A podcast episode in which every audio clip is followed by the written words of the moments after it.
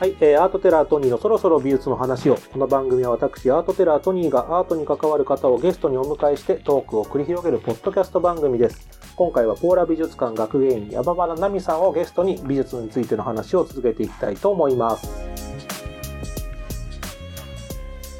はい、ということでポーラ美術館を取り上げる全3回のうち第2回ということでございます。お待たせいたしました。ずっといてはいただいたんですがよろしくお願いします、はい、ポーラ美術館学芸員の山原奈美と申します、はい、よろしくお願いします。よろしくお願いします。山原さんはこの番組のことを結構聞いてくださってるという。そうですね、うん、実はなんかコロナ禍になってから、はい、その前までは職場でお昼ご飯食べるときにちょっとこう、はい、テレビのある、はい、こう大きなテーブルがあって、はい、そこで、まあ、学芸部だけじゃなくて、はい、元広報の方とか、はい、ショップの方とか、はい、みんなで、結構ワイワイ食べることが多かったんですけど、それが、学校みたいな、そうそうそう、みたいな感じが、ランチルームみたいな感じだったんですけど、それがちょっとできなくなって、コロナで、はい、コロナで、で、まあみんな個別にちょっとこう、デスクで、うん、ご飯食べないといけないっていう状況になって、うんうん、何しようみたいな。で、なんかその時に紹介してもらったのか、なんか、僕からですか。あれかな、なんか、上司のその岩崎とかが、はいはい、なんか、こういうのやってるよみたいな、なんか、はいはい、いち早く確か嗅ぎつけて、なんか、情報をくれたんだったか、はいはい、それで、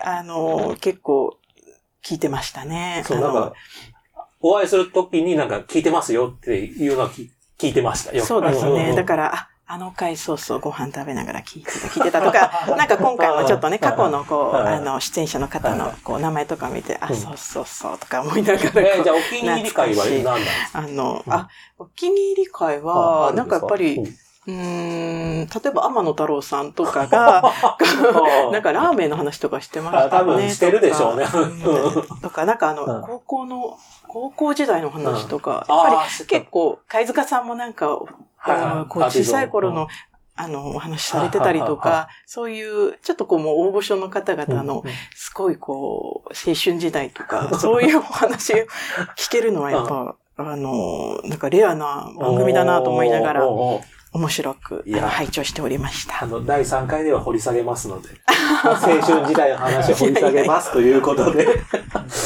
山原さんはでも、ポーラは長いですか？どれぐらいですか？ですね、私2015年の4月からですね。はい。なので、気づいたら、もう9年目ですね。もう、はい。10年目にもうすぐ、突入しようとしてるんですね。してびっくりしました。今自分で数えて。そんなに長くいるんだなっていう。そうですね。担当とか専門は何になるんですか？専門は、日本の近代美術史なので、はい、まあ、過去には、岡田三郎介とか、はい、まあ、黒田清輝の、作品を出した、モダン美人誕生という、ちょっと、今、モダン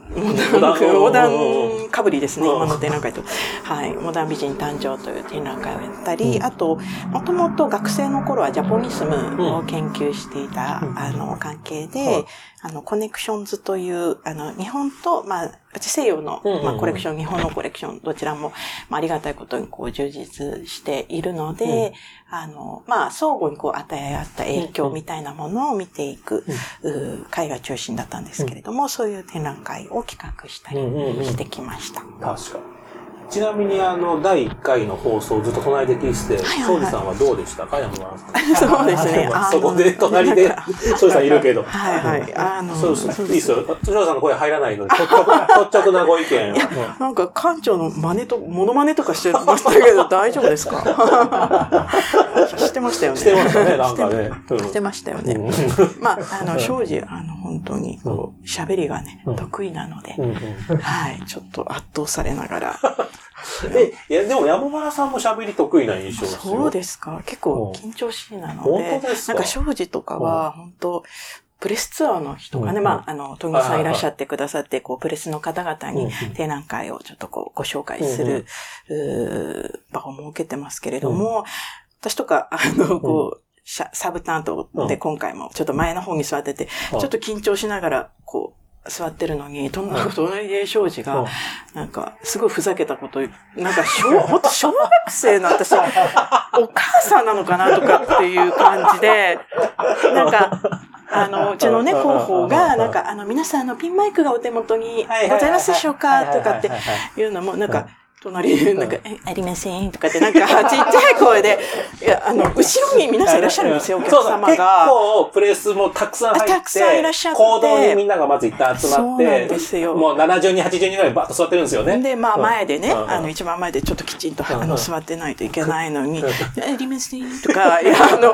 ってて、で、なんか、ちょっとやめなさいとかって、ちゃんと座ってなさいみたいな感じで、何をやってるんだろうみたいな。山村さんの後輩ですよね。あ、そうなんですか。すいません、ちょっとそうなんです。お姉さん、お母さんみたいな。確かに。欠席裁判みたいな感じで、今出演してないのに言うのはなんですけど、あと、庄司さんっていうと、いつもあれなんですか、エイプリルフールになんか小ボケかましてくるじゃないですか。そうですね。凝った小ボケをかましてそうなんですよ。エイプリルフールだけじゃなくて、なんか、私やっぱり入った時に、もう庄司先輩だったので、私、なんか、教育係だったんですよ。庄司さんが。そうです。要は私が学芸員として初めて、こう、現場をこう学んでいくにあたっての、まあ、教育係が庄司だったんですけど、なんか、いっぱい嘘をついてた。最低、最低。悪い先輩ですね。なんか、いっぱい嘘ついて、でももう入りたてなんで、すごいこう、真面目にね、あ、そうですかみたいな感じでメモしたり。なんか、しばらくしてから、あれ嘘だから、みたいな。4月1日入社。あ、4月1日入社。え、そうです。あ、だから入社のその日がもうエイプリルフールだからしょうがないんだ。それは。まんまと、そうなんです。まんまと、こう、庄司の、こう、得意な、あれに入ってしまって。まあ、そうですね。いつからそれが化けの皮張る？なんかもう、今、先輩とも思ってないじゃないですか。庄司さんのこと。いつから、そうなっちゃったんですか？いやいや、割とそれはもうすぐ、割とすぐ。いや、もうなんか嘘ついてて、それ嘘だから、とか言われて、なんだこの人と、なんて。でも、そんなコンビで展覧会やるのは、何回目かなんですか？いや、実は、初めてなんですよ。そうなんです。これ、どう決まってくるの？まず、庄司さんがこの展覧会やりたいって、こう、言ったの？うん、そうですね。まずは、まあ、庄司が、こういう企画を、っていうことで、まあ、庄司、西洋美術の方の専門なので、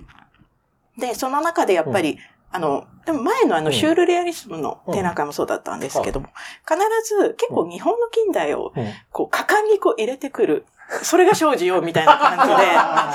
じで。で、おなじみなんですね。おなじみ。日本の近代を入れてくる。そうなんですよね。なんか入れてくるっていう。西洋美術の人なのに。果敢にこう。はい。で、まあ今回も、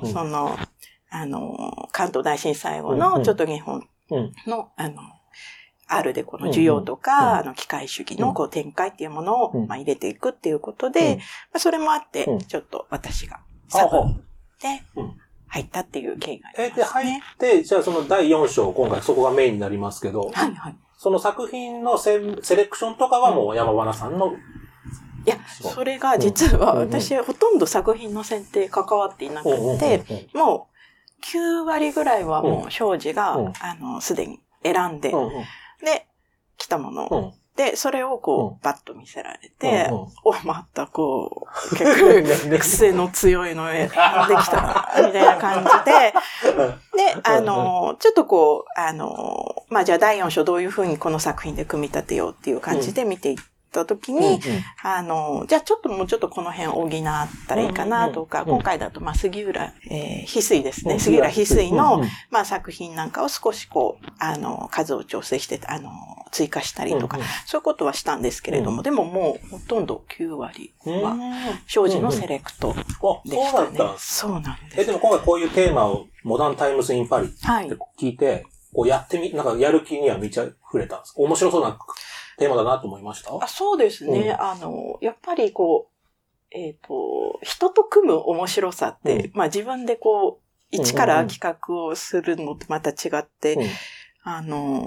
そういう、こう、ポイントとか、目をつけたんだなとか、そういう、新鮮さがあって、で、なかなかやっぱり自分で組み立てるときで自分がもともと持ってる興味関心とか、研究分野とかにやっぱり寄っちゃうじゃないですか。そうじゃないところから、こう、突然降ってきて、テーマが。で、でも、それによって、まあやっぱり自分も、ちょっとこう、勉強しないとっていう感じでいろんなものをこう、読んだりとか、作品調べたりとかして、それで、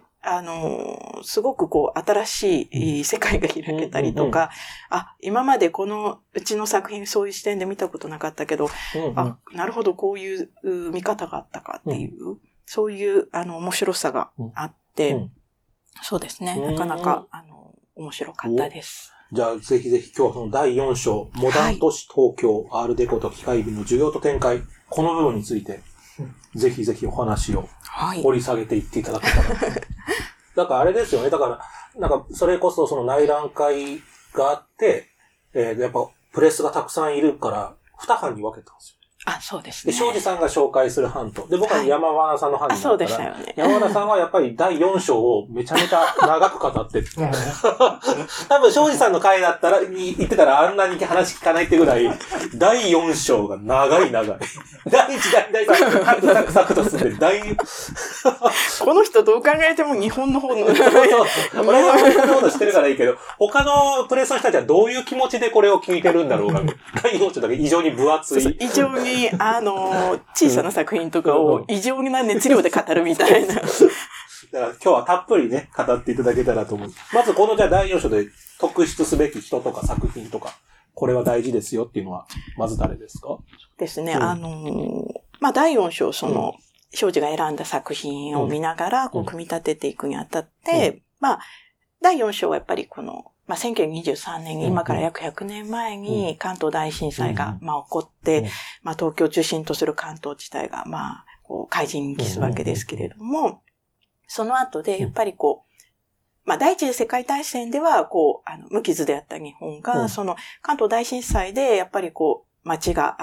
ゼロの状態になってしまう。で、そこからやっぱり新しいこう近代都市をこう作り上げていくにあたってで、こう、アールデコだったり、あるいは、その時代に活躍した芸術家たちが、こう、機械主義っていうものを、当時の、まあ、本当にこう、西洋の最先端のデザインだとか、芸術運動の、っていうものを、こう、取り入れていって、それによって、こう、まあ、近代的な、その都市っていうものが、まあ、作られていった。まあ、それを、絵画だけではなくて、ポスターとか、ちょっとこう、化粧道具なんかがあったりとか、あるいは、映画もちょっと流していたりとか、まあ、いろいろなこう、ジャンルの作品によって見ていく、章になるんですね。で、まあ、庄司が選んだその作家のリストを見ていて、まあ、杉浦翡翠の作品がかなりこう、分量を占めていました。で、もともと私もその、モダン美人誕生という展覧会企画したときに、ちょっと三越のこととかを扱ったので、その時は、江戸東京博物館さんから、杉浦翡翠の、まあ、ポスターをお借りしたり、して、まあ、翡翠のちょっとこう、まあ、初期の三越のそのお仕事をご紹介したこともあったので、これは、まあ、私そういうちょっとレトロモダンな、ああいう翡翠もともとすごく好きですし、自分で展覧会に出したこともあったので、このちょっと翡翠の分量も多いし、翡翠によるそのアールデコのまあ需要とこう展開みたいな感じで、翡翠推しでいこう。第4章。日本初のグラフィックデザイナーと言われた人ですね、杉浦翡翠。そうですね。で、まあ、本当にグラフィック史上に残るような傑作を残しているような人なので、で、そうすると結構、上でアールデコの、ああいう香水瓶だったりとか、カッサンドラのポスターとか、ああいうものともこう、共鳴してくれるし。第3章を見て、今度、階段降りて、はい、そうなんです。始まるんですもんね、今回。ちょっと会場がね、こう分かれて、2フロアある、そうなんです、2フロアで、その下のフロアの方で、まあ、第4章始まるわけですけれども、ちょっと翡翠推しで、翡翠中心の、ちょっと、まあ、華やかな雰囲気の、本にしようって思って、やってたんですけど、こう、絵画作品の方で、まあ、坂田和夫とか、はいはい、まあ、中原実、川辺正久、あと、古賀春江とか、まあ、小川春江とかは、小川春江はなんかみんな、もしかしたら、海っていう作品そうですね。と、金美さんがお持ちの、海という作品とかも有名ですし、葉山のにある荘外の結晶とか、皆さんよくご存知の作品があるのであれなんですけど、ちょっとこの中原実とか、川辺正久とかの、大変ですね、こう、なんていうか癖の強い。初めて聞く人が多いですよね。そうなんですよ。多分初めて名前を聞かれる方の方が多いし。この初めて名前を聞く、だから近代美術の展覧会でも出てこないです。日本近代美術の。そうです、ね。これを庄司さんが選んだんですか？そうなんですよ。で、確かに、いると、まあ、最終的には自分でも、あ、これ結構不可欠の作家だなって、思い至るに。なったんですけども。最初見た時にはなんだこれやってる最初見た時は、これどうやって繋げようかなみたいな、結構頭を悩ませて、で、どうしようみたいな感じで、正直言って杉浦翡翠と、何にも相入れない感じがあるんですよね。全然違うジャンルの人ですしね。全然違うという、そうですね。まあ、やっぱり時代感というのは似てはいるんだけれども、翡翠の華やかな商業、ある意味商業デザインですよね。で、こう、モダン都市東京っていうものを、こう、高らかに、こう、歌い上げるような。地下鉄のポスター、銀座線のポスターとかで有名なね。そうなんですよね。ああいうものと、相反するかのように、ちょっとこう、暗さがあったりとか、グロテスクさがあったりとか。で、これ展示するにしても、ちょっと同じ壁面に並べられないんじゃないかなとかって思って。相性が合わない。ちょっとこう、違う、持ってる雰囲気が違うので。なので、ちょっとこう、翡翠の分量もちょっと増やして、ね、翡翠コーナーみたいな感じで、まあ、アールデコっていうものを、こう、日本風にこう解釈してデザイン化していった、人として、まあ、杉浦翡翠を最初にこうご紹介する。で、その後もちょっとこう、山田新吉とか、山名綾夫とかの、まあ、同時代の翡翠にこう続いていくようなポスター作家とかのものをこう一つ並べて、まあそれ一続きのこう壁の中でご紹介をすると。で、対してちょっとこうバーサスじゃないんですけど、反対側の壁に、対面の壁の方に、まあ、坂田和夫から始めて、そういう中原実とか、川辺正久、それから古賀春江、で、続いて、永久の、あと、コラージュの作品とか、そういうものを並べて、少しこう、やっぱり、大正から昭和初近かけて、いろんな、まあ、新興美術運動が、こう、盛んになっていって、で、まあ、プロレタリア美術とか、そういうものとも、こう、結びついていくわけですよね。なので、まあ、ある意味、時代の、こう、暗さとか、だんだん、こう、戦争へとこう突入していく、こう、日本の足音がこう、聞こえてきそうな、まあ、そういう面を持った、作品も生み出されていったんだっていうことを、こう、対面のその壁の方で、こう、バッと並べてご紹介するということで、まあ、落ち着きました。確かに。落ち着きました。で、これ多分皆さん聞いて、その中原実と、川辺正久。はい。何者だってことですよね。そうなんですよね。でもなんか、特に川辺正久に、めちゃめちゃ興味持っちゃって。そうなんですよ。川辺正久の作品のためだけのパネルが一個出てるぐらい、ドハマりしてたじゃない。そういう予定ではなかったんですけど、自分の中では、翡翠についてもっとこう掘り下げたりとかっても思ってたんですけど、なんかこの、まあ、川辺正久の今回ですね、板橋区立美術館さんからお借りしたメカニズムという作品がありまして、1924年に、大正13年に描かれた作品なんですけれども、まあ、これ、多分ネットで検索しても出てくるかなと思うんですけどもね。で、男性のこう頭部がこう、頭の部分がですね、はい、こう画面の中央に書かれていて、はい、で、それがこう、首元でまあ切断されているというか、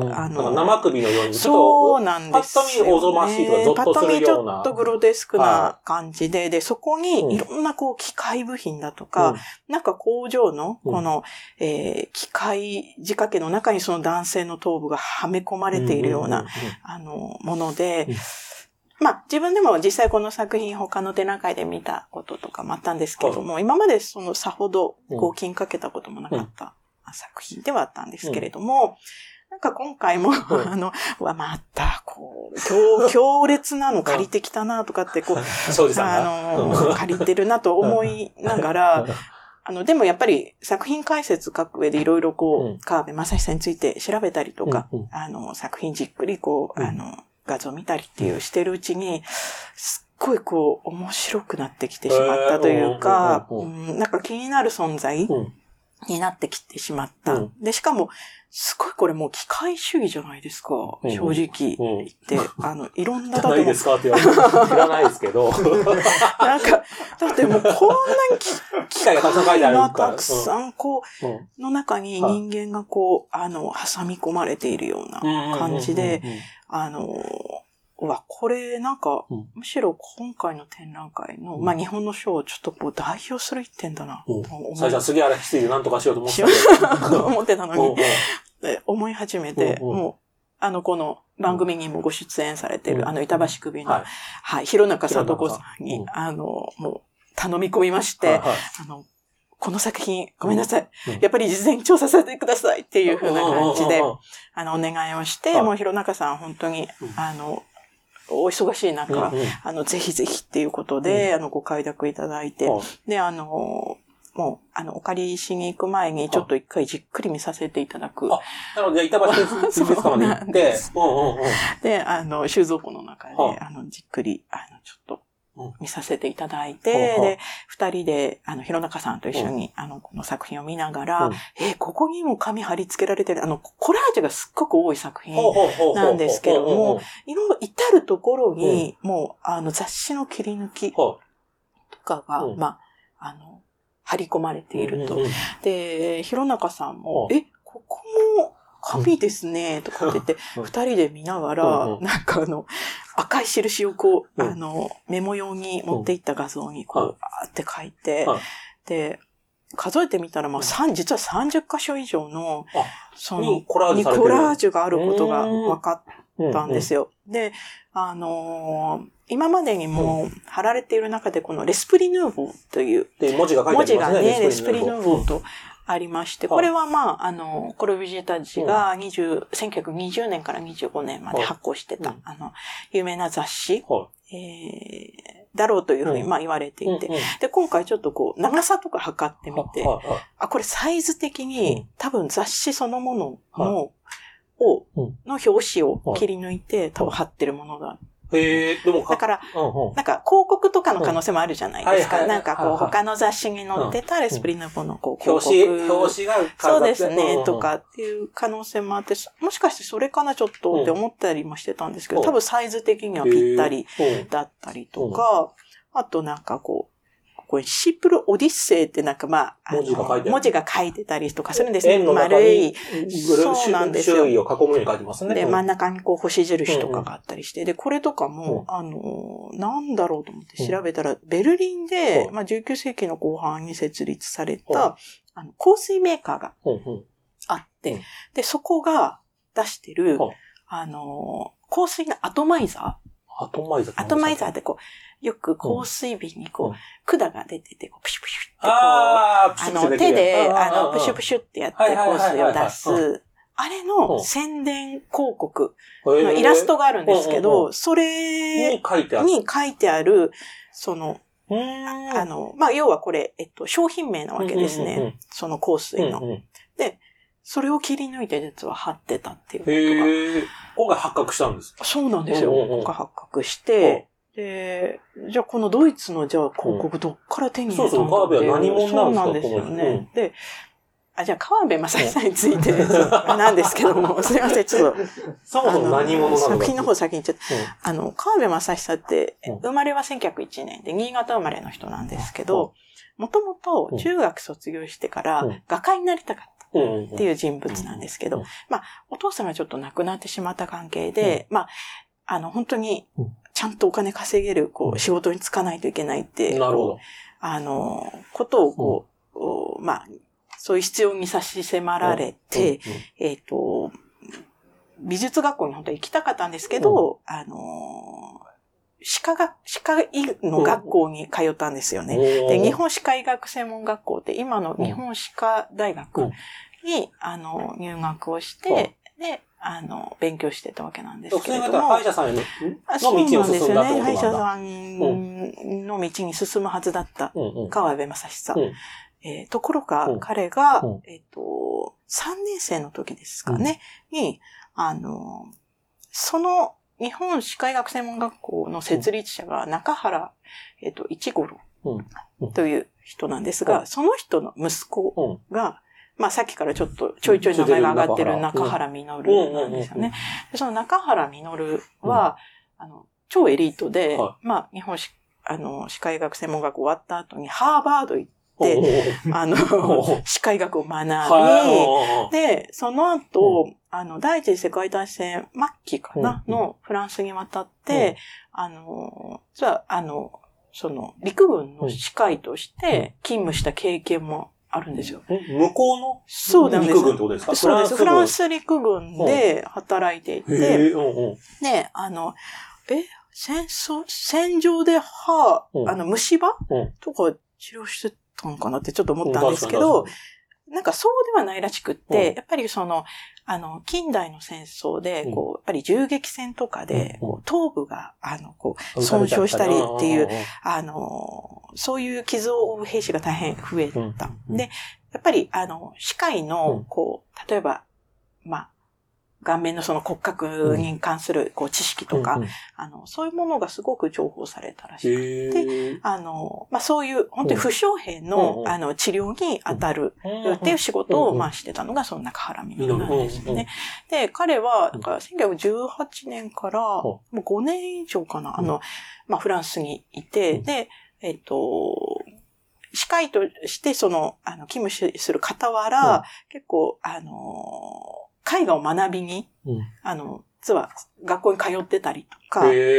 あとは結構ドイツの方に行って、まあ当時の本当に最先端の、技術運動にこう感化されたりして、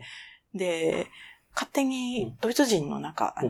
奥さん、まあ結婚してしまって、お父さんに内緒で、帰っちゃって、で、1923年の関東大震災よりちょっと前に帰ってきてるんですけど、なんかそれ、息子さんが書いてたあれだったかな。なんか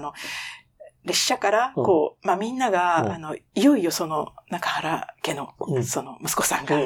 フランスで経験も積まれた息子さんが帰ってくるっていうので、エリートの息子さんが帰ってくる。もう、日本、医学の専門学校で、まあ、先生として、これから迎える人なわけですよ。で、なんか、駅で、こう、待ち構えて、息子が帰ってくるってお父さんも待ってたらしいんですけど、みんなでね、こう。たら、なんか、すごい金髪の、ドイツ人の、傍らに連れてて、お父さんがすっごい怒っちゃったらしいんですよね。まあ、勝手に結婚してるのもあるし、しかも海外の人だし。っていうのもあって、っていう、まあ、エピソードが、まあ、親族の方が書かれて。書かれてる。相当びっくりしたんでしょうね、それは。そのね、書かれてるぐらいの、まあ、エピソードとしても残っていて、で、その中原実が、洋行帰りの、まあ、歯科医としての経験ももちろん積んでるわけですけど、もう最先端の、向こうの、芸術に、こう、まあ、身を浸して、こう、帰ってきた、その中原が、まあ自分の先輩みたいな感じなわけですよね。この河辺雅也から。自分のだって学校も出てる人で、で、帰ってきて、そこでまあ、教鞭も取るようになるような人で、で、まあもともとだって美術学校に行きたかった人なので、うん、まさかだから自分はもう美術を諦めて、ね、歯医者の世界に行ったはずなのに、そうなんですよ、最先端の美術にくれたやつが兄さん的な感じでいたんだ。で、ちょうど3年生ぐらいの時に帰ってきちゃって、え、やば俺そうかかっこいいみたいな多分なったと思うんですよ。で、あ、俺が秘めてたあの情熱、うん、美術に対する思い、うんうん、今こそ解き放ってみたいな多分感じだったと思うんですよ。本当にこれこの人ね、すごい引きが良かったんですよね。だからこれはもうなんというか運命の巡り合わせみたいな感じですよね。だからこの河辺正久がこういう、うん、作品を描くにあたって、やっぱ、中原実との出会いっていうか、偶然の出会いがなかったらこうならなかったと。でもってことは独学は独学なんですか？別に美大とか出てないってことは。そうですよね。基本は独学。うんうん、基本は独学で、うん、まあその河辺との出会いがきっかけに。中原との。あ、ごめんなさい。中原実との出会いがきっかけになって、うんうん、まあ23年帰ってきて、うんうん、翌年、うん、九段下のところに、もともとその自分の自宅があったんだけれども、関東大震災で焼けちゃって、その焼け跡に、画廊を建てちゃった。なんだか腹が、金持ちやっぱ違いますね。そうですよね。で、当時、日本で初めての現代美術専門の画廊を建ててしまって、で、その活動とかにも、まあ、河辺は積極的に参加していく。で、自分でも作品を書くし、でそこで、日本で初めての、アンデパンダン展。無審査の、その、展覧会っていうのが、まあ、開かれて。で、それにも、参加する。で、その作品、このメカニズムという作品も、その、首都美術展覧会という、アンデパンダン展に、まあ、出品されて、いたんですよね。そのじゃあ絵とかのこういうのもじゃあ中原実から教わってるんですか？今こういうのが流行ってるよとか。おそらくやっぱりコラージュっていうこの方法とか、やっぱりそれは中原から学んだんだではないかなと思われるんですよね。で、なんか弘中さんともちょっと話してたのは、こういうなんかドイツの広告とかが使われてるから、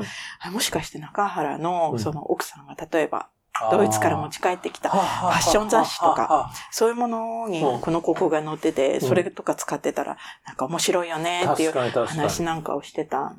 ですけど。河辺自体は海外に行ったって経験記録はないんですか？その若い時にはないんですよ。で、このメカニズムっていう作品もやっぱり、この首の部分、男性の首の部分がちょっと解剖図みたいになんか切り開かれてたりとか、この、手も書かれてるんですけどね、手もなんかやっぱり解剖図みたいに書かれてたりして、で、やっぱりこの人、歯科医学生だったので、どうしても普段から、例えば、解剖図を目にしたりとか、人体の模型を見たりとか、やっぱりそういう生活を送ってた人なので、やっぱりこれって歯科医と、画家の、まあ、二足のわらじじゃないですけど、そういう、得意ななんか経歴があったからこそ生まれた作品なんだって思うと、そこにもますます惹かれていくところがあって。結果パネルができた。この説明をするためだけのパネルが。そうなんですよね。っていうことですね。でもこの河辺はこれ以外はこの後もずっと絵を描き続けていくんですか？それが、他にも、実は作品、この時代にも書いていて、ちょっとこの放送の時にはもう終わってしまってると思うんですけど、葉山、神奈川県立近代美術館、葉山の方で、開催されている移動するモナリズム展なんかにも、この時期の河辺の作品が、展示されたりとかしてるんですが、結局、まあ、学業を終えた後、やっぱり新潟の方にお戻りになられまして、で、歯科医として、まあ、歯科医開業されて、歯科医としての、人生を全うされるんです。二足のわらじというのはそっちがもうメインなんですね。そうですね。で、一応まあ作品、絵画作品描き続けたりとかもされているんですけど、結構普通に生物画とか、なんか部屋のお部屋を描いた作品とか、あんまりこういうコラージュとか、こう人体のこう解剖みたいな、この鋭さっていうか、これはどこに行ったのかなっていうぐらい穏やかな作品を書かれるようになるんですよね。非常に穏やかな。20代のパンクロックだったのに、急にもうそういう歌は歌わなくなっちゃったみたいな。そうですね。大変穏やかな、多分ドービュッシーとか聞かれてたんじゃないかなっていう感じの。確かに。もう、だから、司会として成功してるから、もうお金にももう、それなりにゆとりもあるでしょうし。だから、まあでも、やっぱり時代性とかももちろんあったと思うんですよね。この時代だからこそ、やっぱり、生み出された。で、若かった、やっぱり、そういう。うん、で、自分がこう、本当は美術の道進みたかったんだ。で、今まさにこう、本当自分の身近に、そんな人がいて。そんな人がいてっていう時に、できた作品っていう、やっぱりそういう面白さが、ね。だからもうこれはでも、この作品すごい熱愛というか、されてて、意外と板橋区立美術館はこの作品をそこまで重要視してないのかなと思ったのは、このタイミング、3月から板橋区立美術館でシュルレアリズムと日本っていうシュルレアリズム100周年みたいな。だから、この作品がポーラにあるということは、貸し出して OK っていう。貸し出して OK ってなったってことですもんね。ということなんですよ。お貸し出しいただけて。でも、なんか、やっぱり最終的にこの作品あってすごく良かったなぁ。で、隣にその中原実の作品があるんですけど、まあ、中原のその作品は、東京都現代美術館さんからお借りしてきた作品で、ちょっと中原って結構フランスベースだったんですけど、ベルリンとかそのドイツの方にも、結構頻繁に行ったりしていて、で、まあ、第一次世界大戦の、こう、後の、ちょっと、こう、大敗したこう雰囲気のベルリンの街をこう描いた作品って言われるものをお借りしてきて、そこでもやっぱりこう人間がたくさん描かれてるんですけど、結構人体がこうまあ切断というか部分的にやっぱり描かれていたりとか、あと中にこう文字が、タンツってまあドイツ語でダンスの意味のタンツっていう言葉がこう書かれてたりとか、そういうちょっといろんなものがやっぱり貼り付けられてるわけではないんですけど、やっぱりコラージュ的に描かれていたりっていうので、パッと見はそんなに似てるっていう感じしないかもしれないんですけど、やっぱり要素要素をこう、中原の作品から結構やっぱ影響を受けてるなっていう感じられるようなものなので、今回その2点がこう並べられたのはすごく良かったなと思いますね。プレスツアーの時と同様に、メカニズムの尺がめちゃめちゃ長くなる。あと、他紹介できるのかなって今、時間配分的に思ってるんですけど、せっかくだから他の作品もね、切ってください。適当に。で、だから9割、庄司さんがリストがあったわけじゃないですか。山村さん的に追加したやつは何なんですか？そしたら。そうですね。結構、まあ、杉浦翡翠の、やっぱり、ポスターの作品なんかは、そうですね。杉浦の、やっぱり、ボリュームをもう少し持たせたいということで、ちょっと個人像の、個人の方がお持ちの作品をいくつかお借りしてきて、で、これ、もうこのね、放送が配信される時には、展示替えで下がっちゃってるんですけれども、杉浦翡翠って結構、山差醤油のポスター、書いてて有名なんですけど、醤油瓶がこう、ちょっとこう、ポップな感じでレイアウトされてて、いかにもこう、アールデコの影響を受けた、感じで、いろんなこう、幾何学的な、形が、醤油瓶と一緒にこ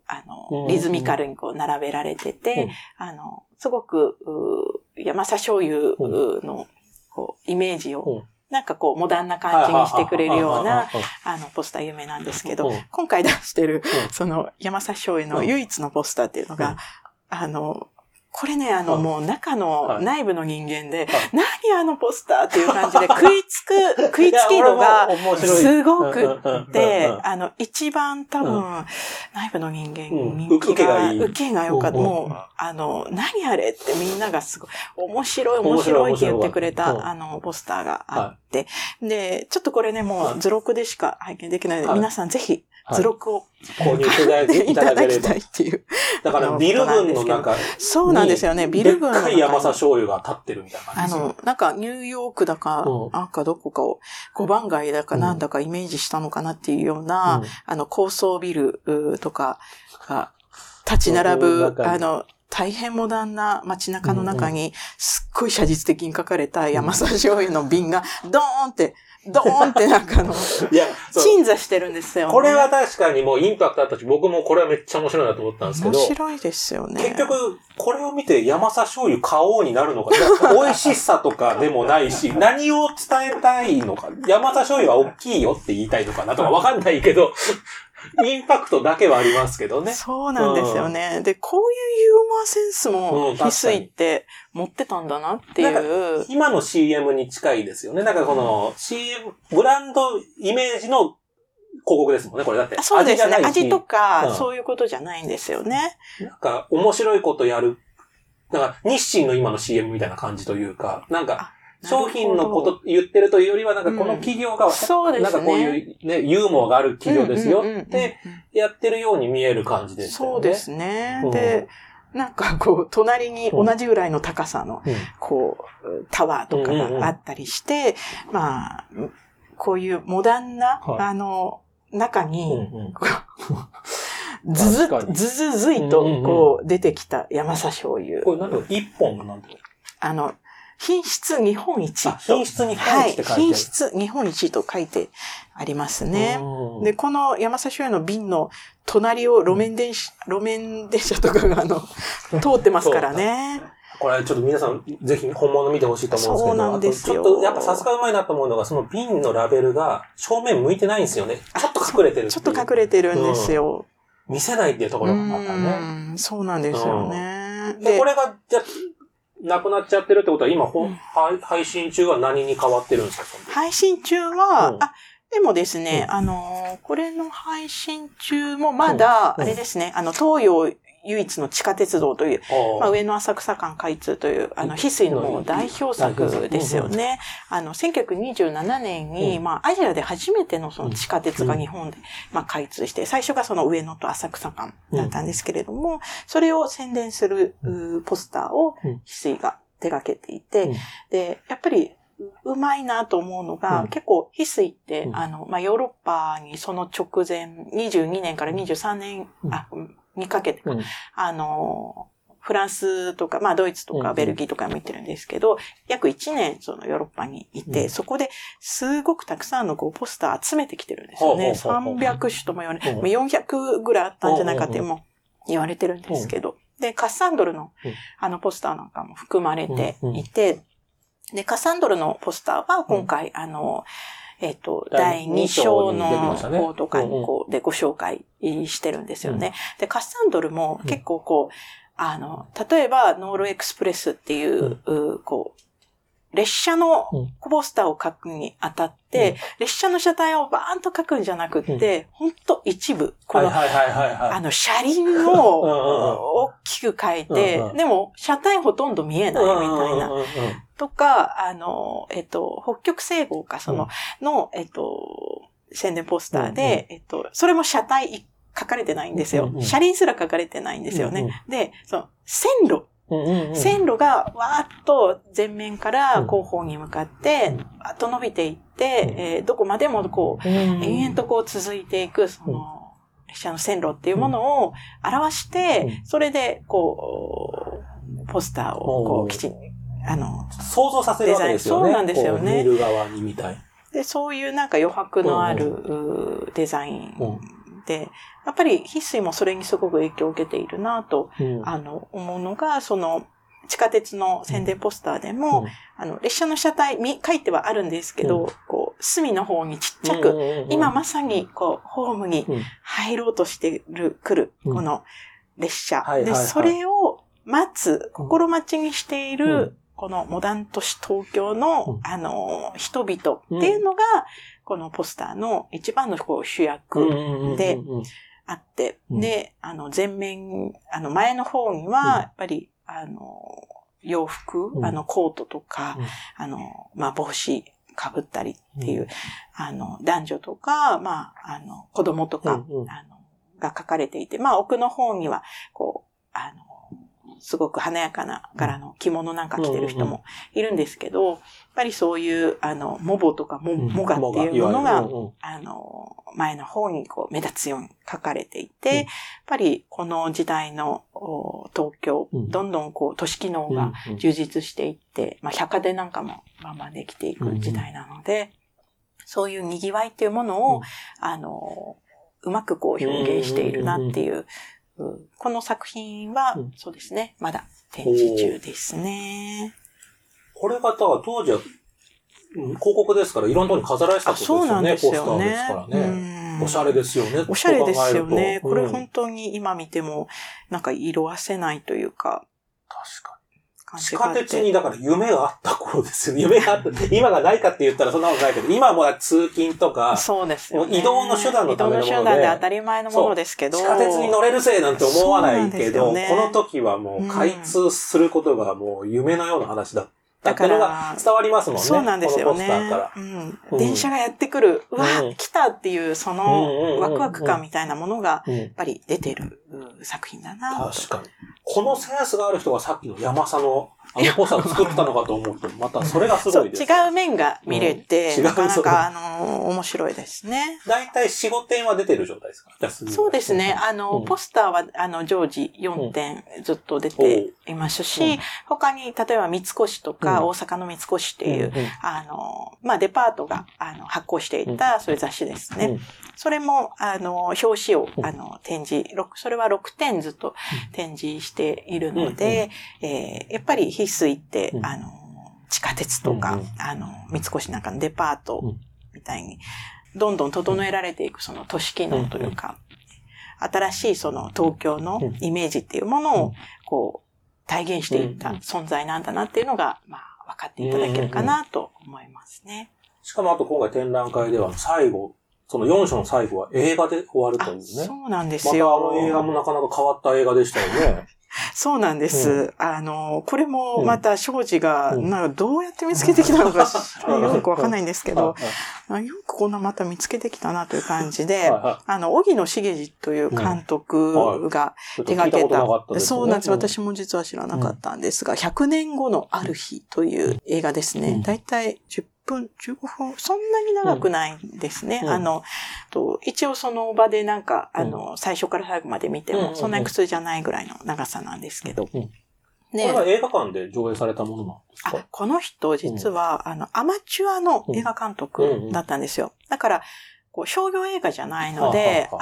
ただいろんなこう、海外とか日本とかの映画のコンペとかにもいろいろ出してた、人なので、その、大きな映画館とかでバンって上映されたわけではなくって、自分でなんかコツコツずっと作ってたっていうタイプの方で、まあ、この人自身は第一次世界大戦は経験している人なんですね。で、なんか家が、炭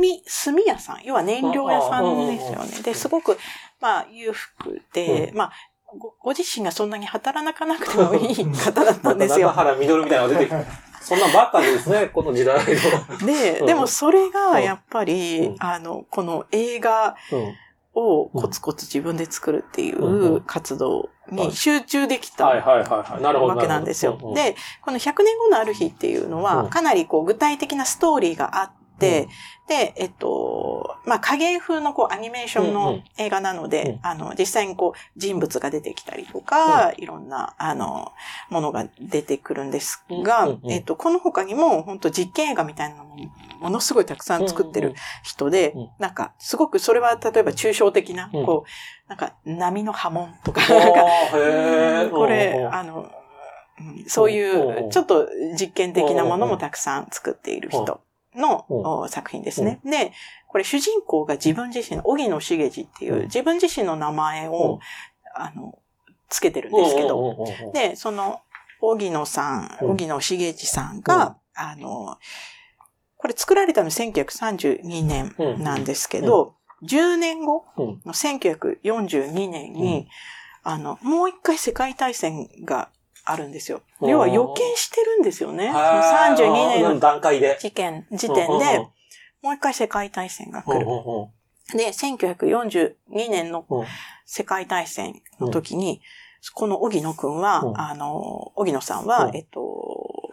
爆撃で死んでしまうんですよ。うんうんうん、で、なんですけど、うん、そこから、うん、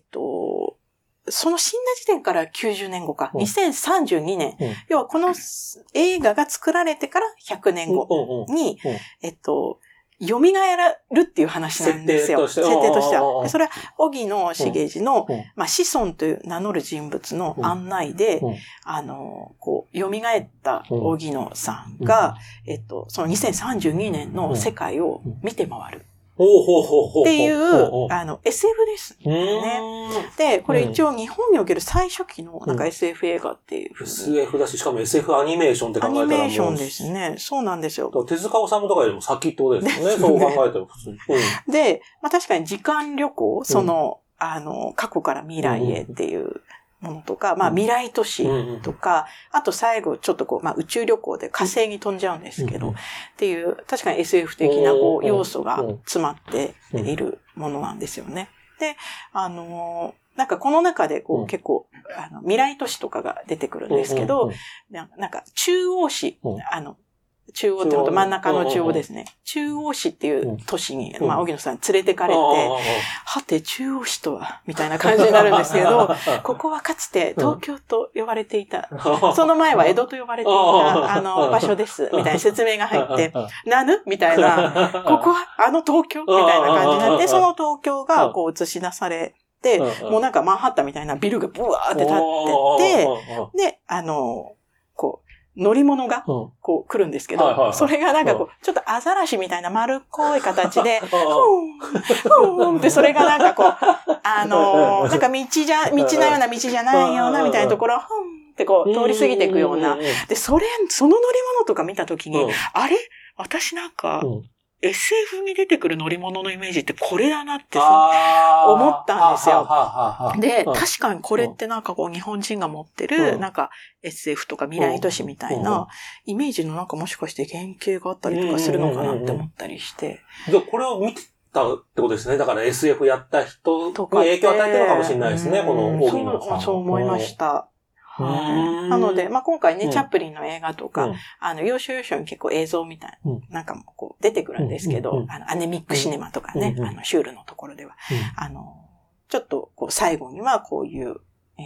日本の1930年代に作られた、ちょっと面白い SF 映画を流している。そうか、だからなんか今、100年後って言ってたけど、2030何年って言ったら、今の僕らからしたらもう本当に数年後の話でも10年もないんですよ。その10年の間にこのアザラシみたいな、ふんってこう、通り過ぎる、この乗り物作れるかなみたいな。多分作れないと思います、これ。はい。でもなんかすごいですね。100年前の人が考えた100年後を今知れるってのは面白いですね。そうなんですよ。そう。おー。4章だいぶ頑張りましたね、なるほど。意外と、モダンタイムスインパリということで、まあ、パリがついてしまってるし、やっぱり、レジェとか、デュフィの作品っていうのが、こう、ポスターとかにもドーンと出てるので、まあ、西洋の、作品が中心の展覧会かなって思われるかもしれないですけど、意外と、第4章、ボリューム的には割とありましたよね。ありました、ありました。なので、結構、日本の、ところにも、分量割いてるんだなっていう感じなので、そのあたりご興味ある方にもぜひ、はい、見ていただきたいなっていう。やっぱり僕は、その山真奈さんのツアーで回ったんで、展覧会見終わったの感想は、メカニズムしか残ってなかった。河辺正久です。あんなにいろいろと、一生から、ブランクーシだ、ね、いろいろと見てきたわけなのに、シュルレアリズムだとか、ラリックとか見たけど、結果あれ、河辺正久を見に行った回なのかなって思います。多分この回を聞いてる人ももう、河辺正久のことしか今残ってない。残ってないですよね。と、あと山佐醤油。山佐醤油ですね。そうですね。それでいいですよね。いいです。はい。いいです。庄司さんが企画したやつなのに。はい。ということで、改めてじゃあ告知をしていただけたらと思います。はい。はい、モダンタイムスインパリ1925、機械時代のアートとデザインということで、まあ、1920年代から30年代にかけてのフランス・パリを中心に、まあデザイン、機械、アート、いろんなものがこう展示されている展覧会なんですけれども、機械にだんだん近づいていくアートとか、アートの方にだんだん近づいていく機械というものが見れますし、それが日本にどういうふうに需要されて展開されていったのかというものもご覧いただける、結構盛りだくさんの展覧会なので、映画に興味ある方、車に興味ある方、歯車に興味ある方、アートだけではなくってね、いろんな興味関心お持ちの方にぜひ足を運んでいただきたいなと思っております、はい、よろしくお願いいたします、はい、ありがとうございます。はい、ということで次回も高良美術館の話題を中心に美術についての話を続けたいと思います。